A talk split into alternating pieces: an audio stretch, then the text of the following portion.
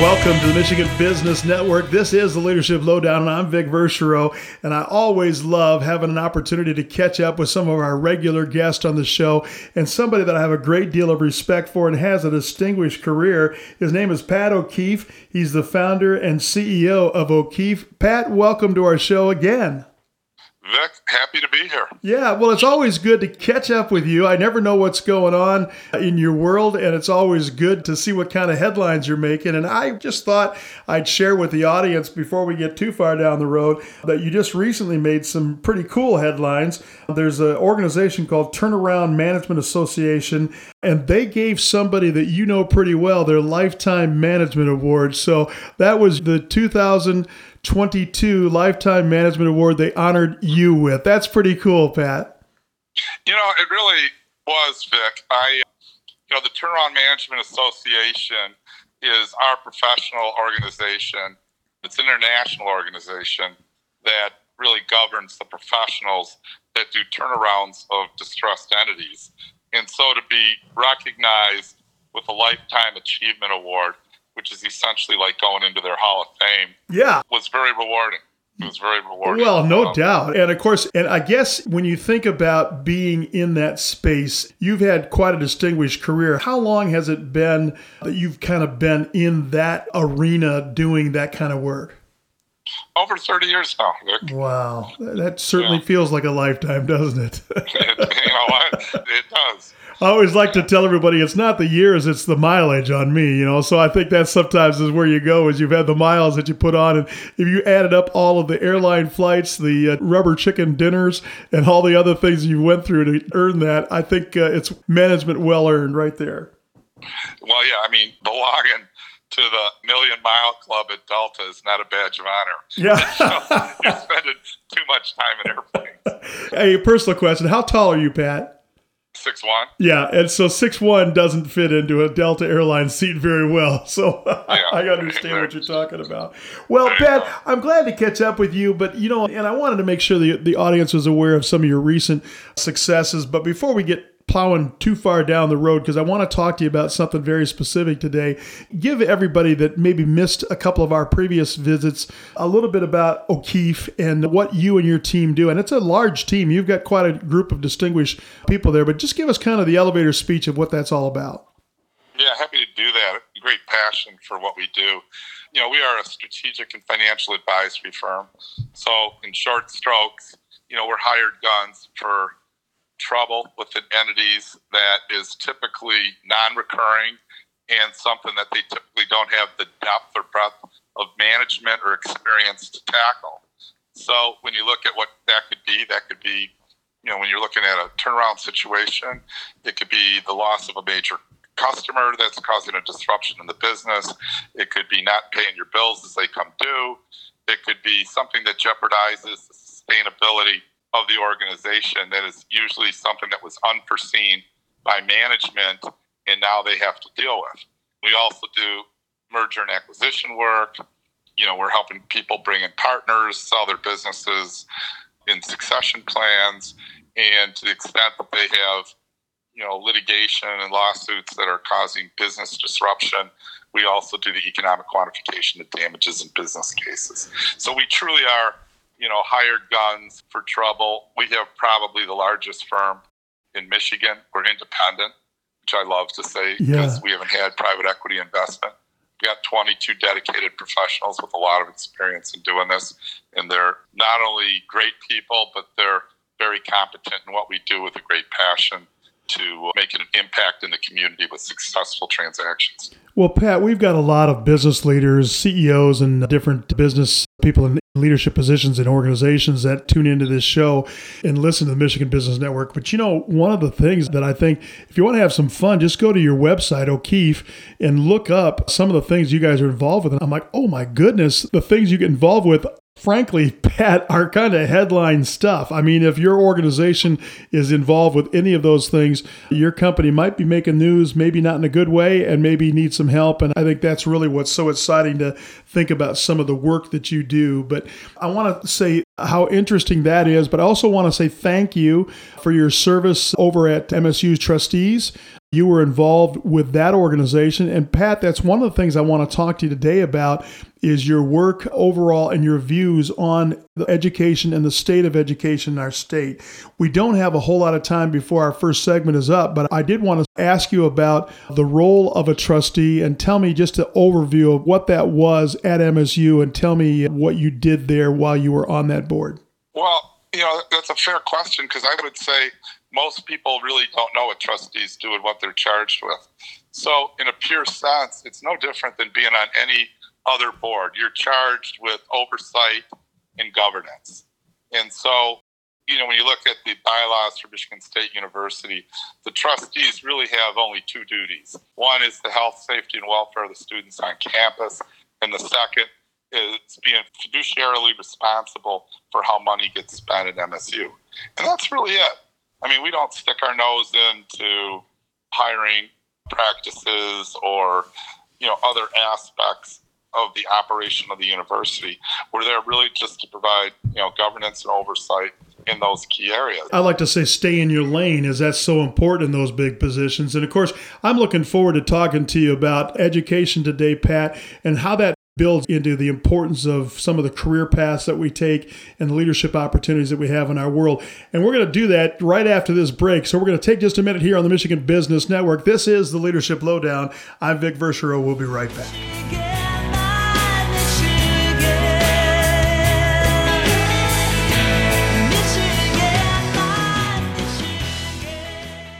Cinnaire has been advancing communities and providing opportunities for people in Michigan for more than 25 years. Through lending, investments, and the creation of homes and jobs, Cinnaire has made a combined $7 billion impact on the communities they serve. Learn more at www.cinnaire.com.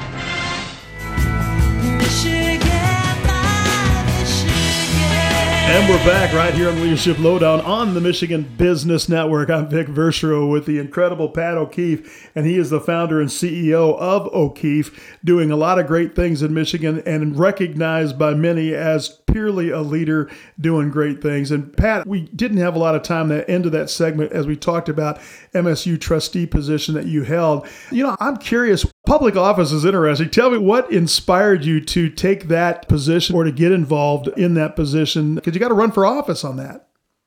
Yeah, you know, Vic, some people would question my uh, intelligence for wanting to do that. but you know, it's been a passion of mine. Education has most of the charitable endeavors that I pursue revolve around education. My parents instilled that, you know, as a family, that education was important. I was the first one to go to college in my family, and so I served prior to Michigan State on Cleary University's board which was a small college out of Ann Arbor. It started out as a writing college, and then they moved to Livingston County and expanded their offerings. I had been on the advisory board for the University of Detroit, Oakland University, and Michigan State prior to joining the regular board wow. in terms of setting policy for accounting and finance offerings and working with the professors to give students you know a big opportunity to interface with the business community and understand how to apply the tools that they're learning in the classroom in real life situations. So one of the premises that you know had always troubled me when I went to Michigan State, my credit hour cost me fifteen dollars an hour, and at a time when minimum wage was a buck and a quarter. So I'm really dating myself, right? But I could, if I worked hard during the summer, you know, oftentimes doing two and three jobs, I could essentially, you know, put together a couple thousand dollars and pay my way through school. And today, that cannot happen for kids that are going to college, and their funding sources are either their parents or the U.S. government in some capacity with grant programs. And education doesn't seem to really care because the money always seems to show up. And I don't believe that is either a sustainable or competitive advantage going forward that is going to be maintained. And so my hope was, having studied this, you know, in numerous other instances, to provide a different lens to Michigan State University on financial decisions and operations of the university. And it was really a give back. You don't get paid. Let's start there. Yeah, right. There's no payment. And you know, I never took a free ticket from there. I always paid for any ticket that I used, which weren't many, because I didn't want anybody to think that a fifty dollar ticket could possibly cover my hourly rate Mm, very for the good. services I was providing. I like that. And you know, it was just philosophically, I wasn't there to be a taker. I was there to be a giver. And so spent a lot of time working hard, doing the due diligence. What I found is that not everybody was, I guess, at the same viewpoint or lens.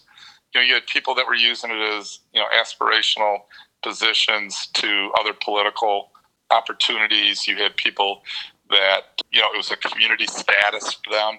There were a number of Lansing and East Lansing board members in there that like to hobnob around with their neighbors and who are professors or sports coaches. And the focus was disturbing to me, you know, as a fiduciary. And it was hard. I gotta be honest with you. It was very hard and unsatisfying at my alma mater. And one of the things, you know, they say when you see the sausage get made, Yeah, that yeah. you don't need sausage anymore. And that's I, after two years, felt about Michigan State is that I was very disillusioned. The university changed a lot over the last 50 years and not in a positive way. And I saw these students who need hope. They need hope. And I think the university atmosphere sucks it out of them. And they do it in a lot of ways by overpricing the educational offering that they get and the lack of really developing coherent strategies for students to be gainfully employed contributing members of our society going forward. And I was just not impressed. And if you look at, I did a lot of research on this because I'm a numbers guy and a data guy, and information is power. But if you look at like Purdue University, the guy who runs Purdue, Mitch, I'm missing his last name, but he's got the best value as determined by graduating senior salaries to tuition costs within the Big Ten. Now, he also has the lowest tuition costs, and the professors there don't make as much as professors at other Big Ten universities, but he has a real value add model that people find attractive. Mitch Daniels. There you. Um, he also doesn't want to be everything to everybody. So he looks at, you know, the ROI on certain course offerings. And so, like, just say, for example, and I'll get this number wrong, but maybe Michigan State's got 50 colleges. Well, Mitch has got half that at Purdue. And he's decided that he's going to have demonstrated academic excellence in the business school, in the engineering school, and you know certain things where kids can be gainfully employed coming out. And he's going to spend less time on writing, creative writing. So, Pat, it's, to your point, it's focus on excellence in certain arenas, right? So, I think that's really a great point, and I think that's really an excellent thing. I want to hear more about that right after the break. We're going to take a quick break right here on the Leadership Lowdown and come right back. This is the Michigan Business Network. We've got Pat O'Keefe here. More to come.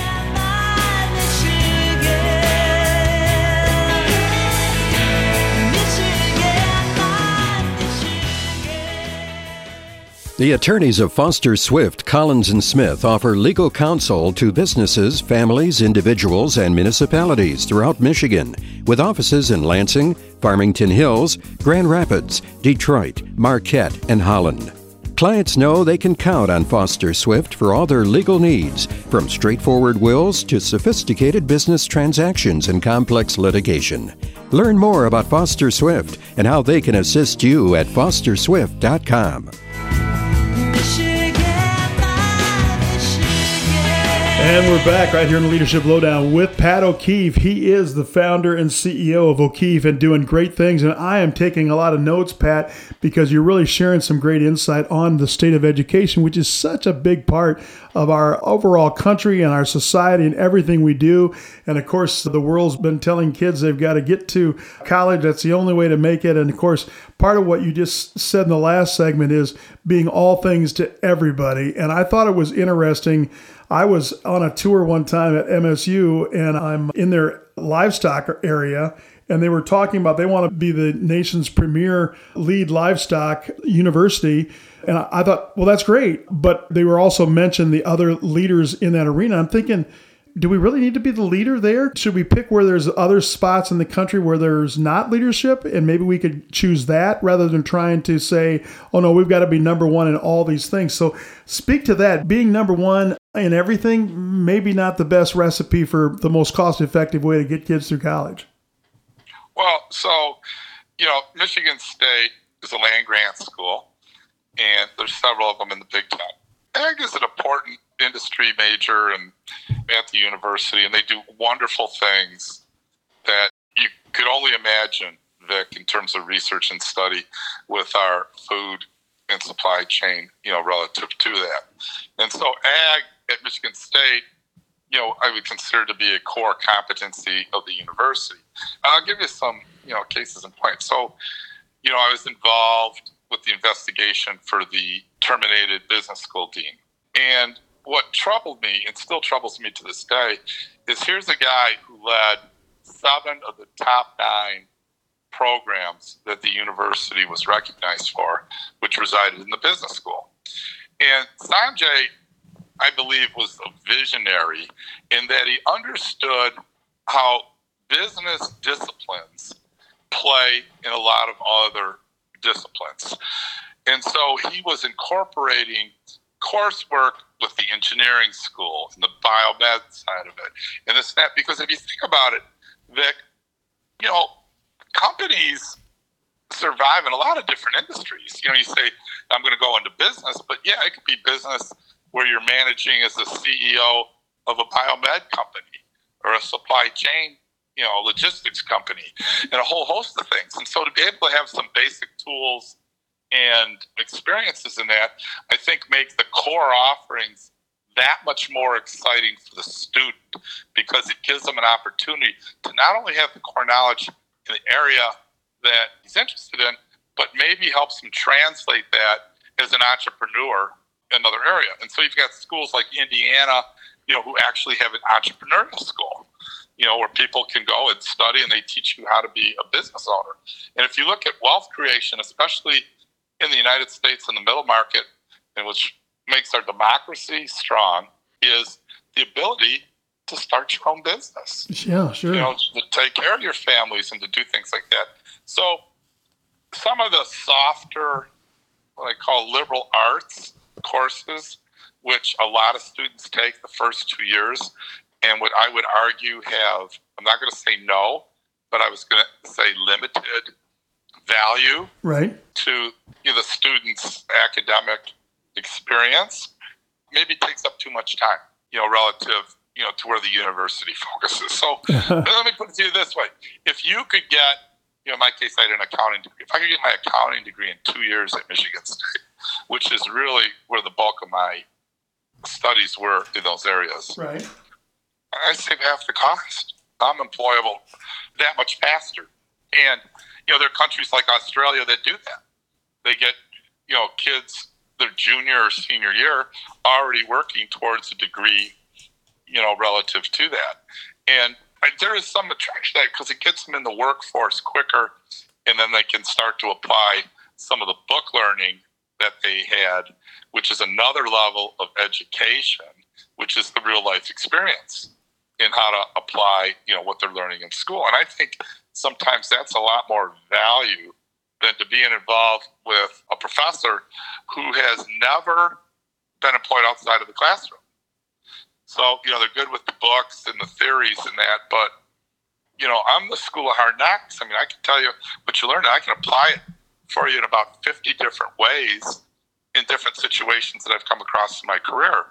And to me, that is a lot more exciting and impactful to the student. And I see it. I mean, we take two to three interns every year at my firm, year round. They work. And, you know, they all come away with a different lens on what they were learning in school because they just didn't know how to apply it. And to me, that's just a continuation of the educational process. Well, and I think it's so interesting when you think about that. And it's, we always talk about rounding out, you know, a student and they have all of these different requirements for them to come to the class and work the class.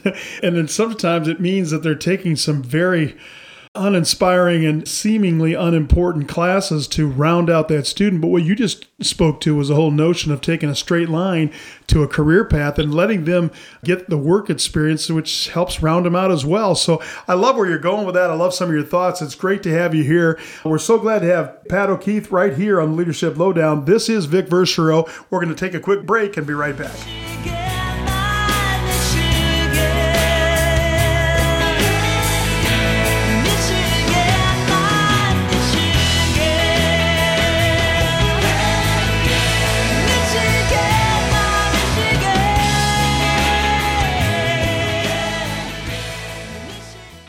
Something to grow, it takes time. Like the equity in your home. That's why LAFCU offers a home equity line of credit. Because frequent watering of your houseplants may be recommended. Now, can we get a new roof? Not so much the rest of the house. Want the best rates for a home equity line of credit? Ask for LAFCU. Stop in today or go to lafcu.com slash home equity. LAFCU, your credit union for life. This is the Leadership Lowdown with Pat O'Keefe, founder and CEO of O'Keefe, right here on the Michigan Business Network. I'm so glad to be talking to Pat. And Pat, you know, it's almost a full time job to try to keep up with some of the news that you make because when I think about some of the things you get involved with, it's really quite fun to go, hey, I know that guy and watch what you're doing. And recently, I think you've got what I think is a pretty big and important assignment related to education that you recently took on, right? Yeah, I did, Vic. I was named by the board of Finlandia University as a receiver for that school in the wind down of it. And, you know, in part because of my background in higher ed and also, you know, the discipline that I bring as a crisis manager. And it's been a unique experience, but in some ways not so unique because, you know, it's a microcosm of everything that's wrong with higher education. So, by way of background, Finlandia University was a 123 year old institution. It was started by Finnish Americans who came over looking for work in the Copper Country up in the UP. They were mostly Lutherans, so a, they started a school so that they wouldn't lose their Finnish Lutheran traditions. And then over time, the school morphed into a university. It started out as Suomi College, and then it became Finlandia University. And the business model for the university was, you know, funded by a lot of the well-to-do and wealthy Finns who believed in education. But over time, they had the same issue that a lot of universities in Michigan are having that are not named Michigan Tech, Michigan State University of Michigan, and that is enrollment. Mm-hmm. And so, you know, a year or two ago, those three schools went after quite aggressively Michigan graduating seniors to the detriment of the Almas, Albions, Hopes, and Finlandias. And so there were fewer students available for them. Now, a lot of these schools adopt as a model to attract students because they're all D3 schools and they don't provide scholarships for athletes. So they would hold athletic programs as a way to entice graduating seniors who wanted to play at the next level. And I want to say something like 60% of Finlandia's students actually played sports at the school. Did you say 60%? 60%. Wow. How about that? Yeah. And so when we got in there, I was trying to, and they had beautiful equipment, you know, beautiful field. The McAfee field is, you know, astroturfed and, and really nice. But, you know, of all the sports to pick, you picked a very expensive one, you know, which is football. And the short answer is it's 100 students. and so you have 100 students coming in, funny. you know, that are willing to pay versus, you know, maybe a bowling team or a, a volleyball team, right? you, know, you know, kind of thing. And so, you know, so they used it to do it. And what was interesting about that is that the students who are participating were not good students. You know, I think there was a stat that like 37% of the athletes had grade points under 2.0, which is, you know, it's pretty high. So they were educating students who probably wouldn't have gone to college. And, you know, they had a nursing school, which Michigan Tech has picked up, and they had a business college. But the rest of the offerings were kind of haphazard. I wouldn't say that they really had a strategy to be excellent in any one things. At least it's been apparent to me over the last 90 days. And so they had a decline in enrollment, they had increased costs, and they really had no place in the market as to, you know, why would you go to Finlandia? So it hurt them. I would say, you know, Vic, we got in there in April of this year. They were probably out of business in 2015. Oh, wow. And they figured out how to, you know, scrimp and hawk every struggle through. Yeah, right. You know, in order to do it, and then it just finally came to a head when they hired a new president who was like a truth broker, who said, "You guys are out of business," and the board didn't want to accept that, but they didn't have enough money to finish the school year, and so Tim Pinnow, who is probably one of the best presidents I've seen in terms of having a variety of skills to deal with a crisis situation, put together a plan to at least get through the school year and you know to make sure the students at least got the benefit of the bargain. Now keep in mind, you know, at the point they're closing, they've only got maybe 300 to 350 students left. So we've got high schools in Michigan that are bigger than that. Right. And so they came up with plans to maybe get some of these kids who are at least two years through with some type of an associate degree, and others they had graduating seniors, so that people would walk out the door with something, and then developing teach out programs. I think both Albion and Alma offered free scholarship to the Finlandia students, and Michigan Tech took a couple of the programs, and so you know people were scrambling around for students finding a way. Well, Pat, we're going to call this a cliffhanger as we go to break because there's more to come on this. This is an interesting story about what happens when it all goes wrong and there needs to be some solutions so that we have more of these situations. But Pat, we're glad you're sharing it right here on the Leadership Lowdown. We'll be right back after these messages.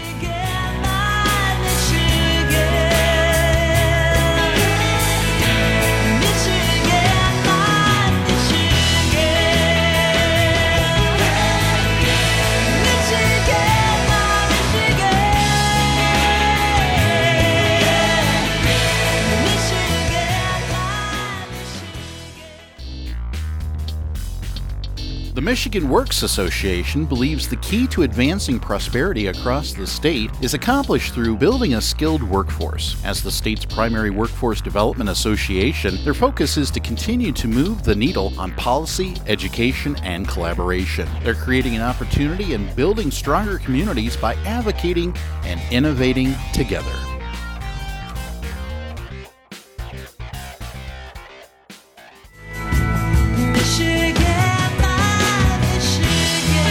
Welcome back to Leadership Lowdown with Pat O'Keefe. He is doing a great job of telling us some of the challenges out there and some of our higher education opportunities. And he's way up in the upper part of the uh, Upper Peninsula telling us the story of Finlandia College. And so, Pat, what happens next at this point in time? They have the epiphany that we can't make it. We're done. You know, it was a sad day. And, you know, not unlike a lot of companies, you know, there's a state of denial. So, you know, when Dr. Pinnow put together the facts that they were out of money, the board didn't want to believe it. And they initially voted to close the university, and then a week or two later voted to open the university, that they weren't going to close it. Oh, no. Because there were some board members still fighting over, you know, the stark reality. And, you know, a lot of good people. When I gave my acceptance speech to TMA, I had an interesting situation with Judge Gerber, who presided over the General Motors bankruptcy. And I got a chance to interview him. And we got to get to know each other before the interview. And he told me something that always stuck with me, Vic. And it was that, you know, when you sit there and you make decisions and, you know, you're an advocate and you fight for certain things, that you have to be mindful of the decisions that you're about to make and how they impact the people who are not represented in the room. And he said bankruptcy judges go to bankruptcy judges school and are taught that the importance of being mindful in those situations. So you look at Finlandia, And while I'm sure there was a certain stigma with being on the board of a university that was going to fail, but the reality of it was I'm sitting today with teachers at the university, a couple hundred of them, that are not getting paid their summer pay.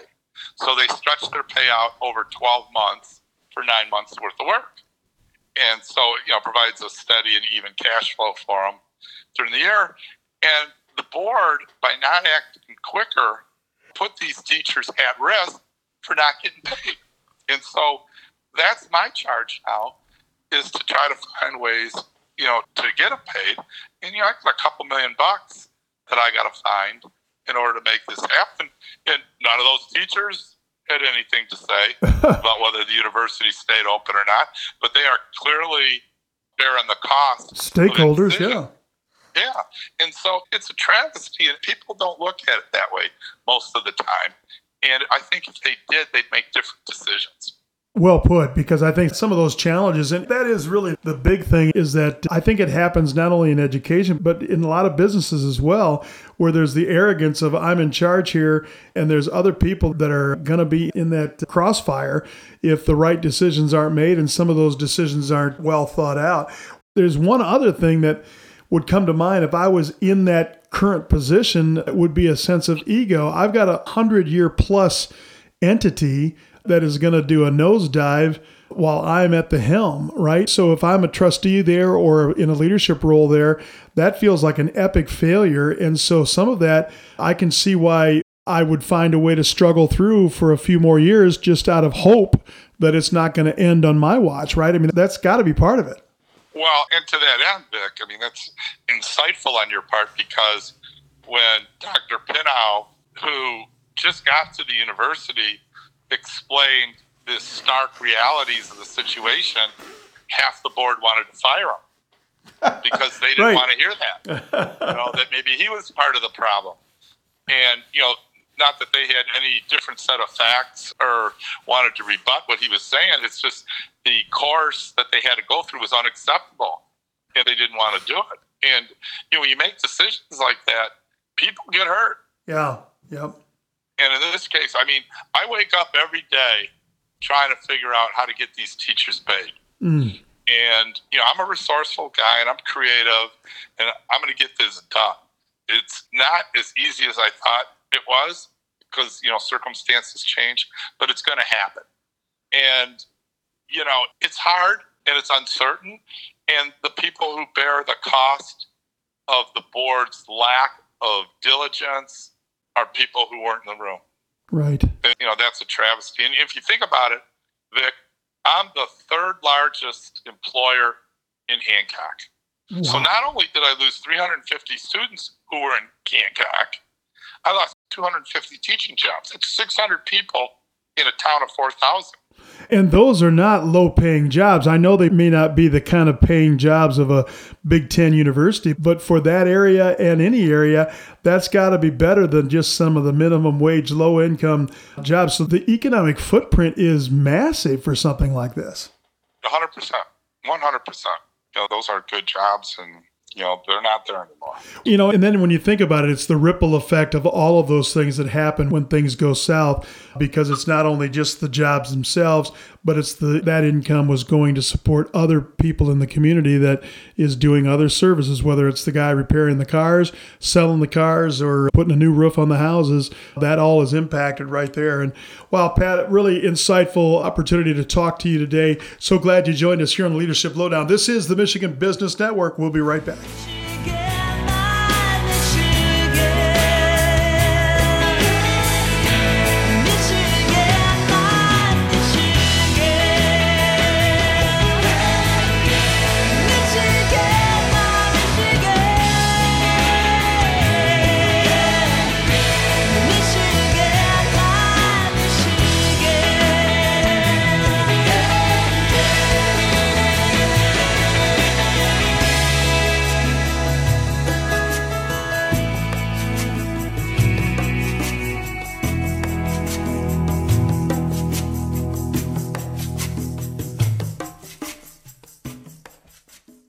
Physicians Health Plan is local. For 35 years, we've been a part of your community, and we take pride in helping you get the coverage, care, and personal service you deserve. Go to phpmichigan.com for more information. We're the health plan that works for you.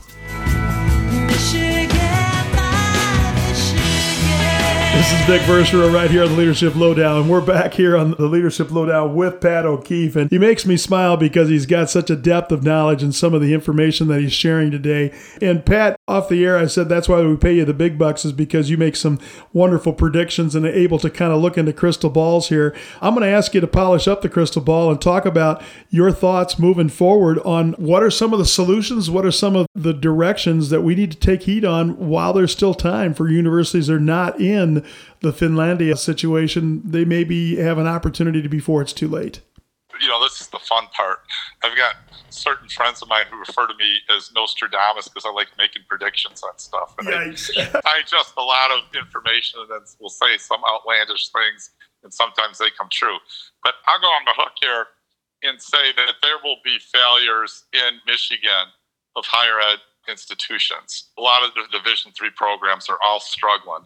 And what they got to be careful of is that they don't spend their restricted endowments, which is very tempting when you're having financial difficulties. Sure, big pots of money sitting there, right? Yeah, the demographics in Michigan do not bode well for higher ed as it's structured today.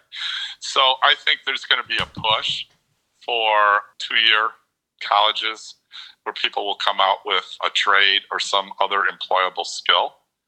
And it's not going to cost them a home mortgage to get it. Pat, I'm sorry, are those vocational schools in your mind? Yeah, some are. I mean, I'll give you a good example. So, one of the gentlemen I'm dealing with up in Hancock has started a charter school up there. And he's in the real estate development business, and he can't get people who are plumbers and electricians and swing hammers as carpenters and that. And those are good jobs. And so he, as part of the curriculum at the high school, are going to put in vocational training so that kids, upon graduating high school, will have a trade that they can at least jump into and then decide where they want to go from there after they earn a basic skill. I'll give you some crazy observations. So I, yeah, I'm up there in Hancock and Houghton. I've never been there in my life. And it's like jumping back a hundred years into Europe. I don't think there's been a can of paint uh, used in that town forever. Uh, fair. It's so different than what I'm used to. But one of the great jewels up there is Michigan Tech, who probably, I don't know what the numbers are, but they probably graduate a thousand engineers a year. Very highly regarded school. And yet, as I told you, Hancock, and I don't know what population of Houghton is, but I'm going to guess it's not much more, only has 4,000 people in it. So I sit there and I see our governor puts this uh, chip manufacturer in Big Rapids, Mount Pleasant area. And so I'm thinking to myself, all right, in order to have a chip manufacturing plant, on average, you need about 12 million gallons of clean water to process chips. There's not a lot of water in the middle of the state, but there's a sure heck of a lot of it up in the Houghton Hancock areas. Lake Superior wraps itself around. That's a pretty good sized puddle. yeah, yeah, around the whole area. And then you've got a thousand engineers graduating every year. And so you've got the talent and the resources right there to make that area high tech hub. And to me, while there's not a lot of voters up there yet, that place over time, I think will have a unique attraction. You know, I'm dealing with a local realtor now who's helping me sell some of the real estate on campus. I said, Who buys in Hancock? And he said, You'd be surprised. The people who come from California and other places that want a outdoor lifestyle. And, you know, if you were to take this in Colorado, you'd pay 10 times as much for it. And so the cost of living up there is still cheap. And we have these kind of jewels in our state that we don't take advantage of. Mm, amen. And you know, there would be a real opportunity in my mind to embrace, you know, Michigan Tech and the UP, and really develop a strategy to make that a tech center. I really believe that, and you know, based on the feeble attempts of the MEDC and other governmental institutions to put incubation centers up there, I think there's a bigger play. I really do. And so, you know, as a state, we've got to do a better job of that because unless we attract people from the outside, we're in a state of declining population, which often means declining economics. That's not good for anybody. I think you just hit the nail on the head. You know, and look, this show isn't political. It's not meant to be, but I can just tell you that you said a lot when you said there's not a lot of voters up there. To me, that tells me, oh, golly, is that the way we make decisions? Because I think about places like San Antonio, Texas. It's got an old river that ran through it. And what they did is they rerouted the river and put cement bottoms into the river and created the Riverwalk. And now it's one of the larger convention cities around the country. Well, we have this abundance of water in Michigan. And to your point, trying to think it through and making wise decisions is really what it's all about. And just putting people through the grinder of higher education rather than thoughtfully thinking about helping them get employed and making great contributions to our great state. Man, it's a swing and a miss if we don't get that right. And guys like you, Pat, are the people and the reason why we're getting it right in so many ways. Pat, thanks so much for being a part of this. We really appreciate you. Vic, it's always a pleasure. Happy to be on your show. It's always good to talk to somebody who's you know got a real keen eye for some of the issues that are out there and willing to talk about it. So I thank you for your time. Great stuff. You're the best. So glad you're in Michigan. So glad you tuned in to the Michigan Business Network right here on the Leadership Lowdown. I'm Vic Verchereau. I can't wait to talk to you next time.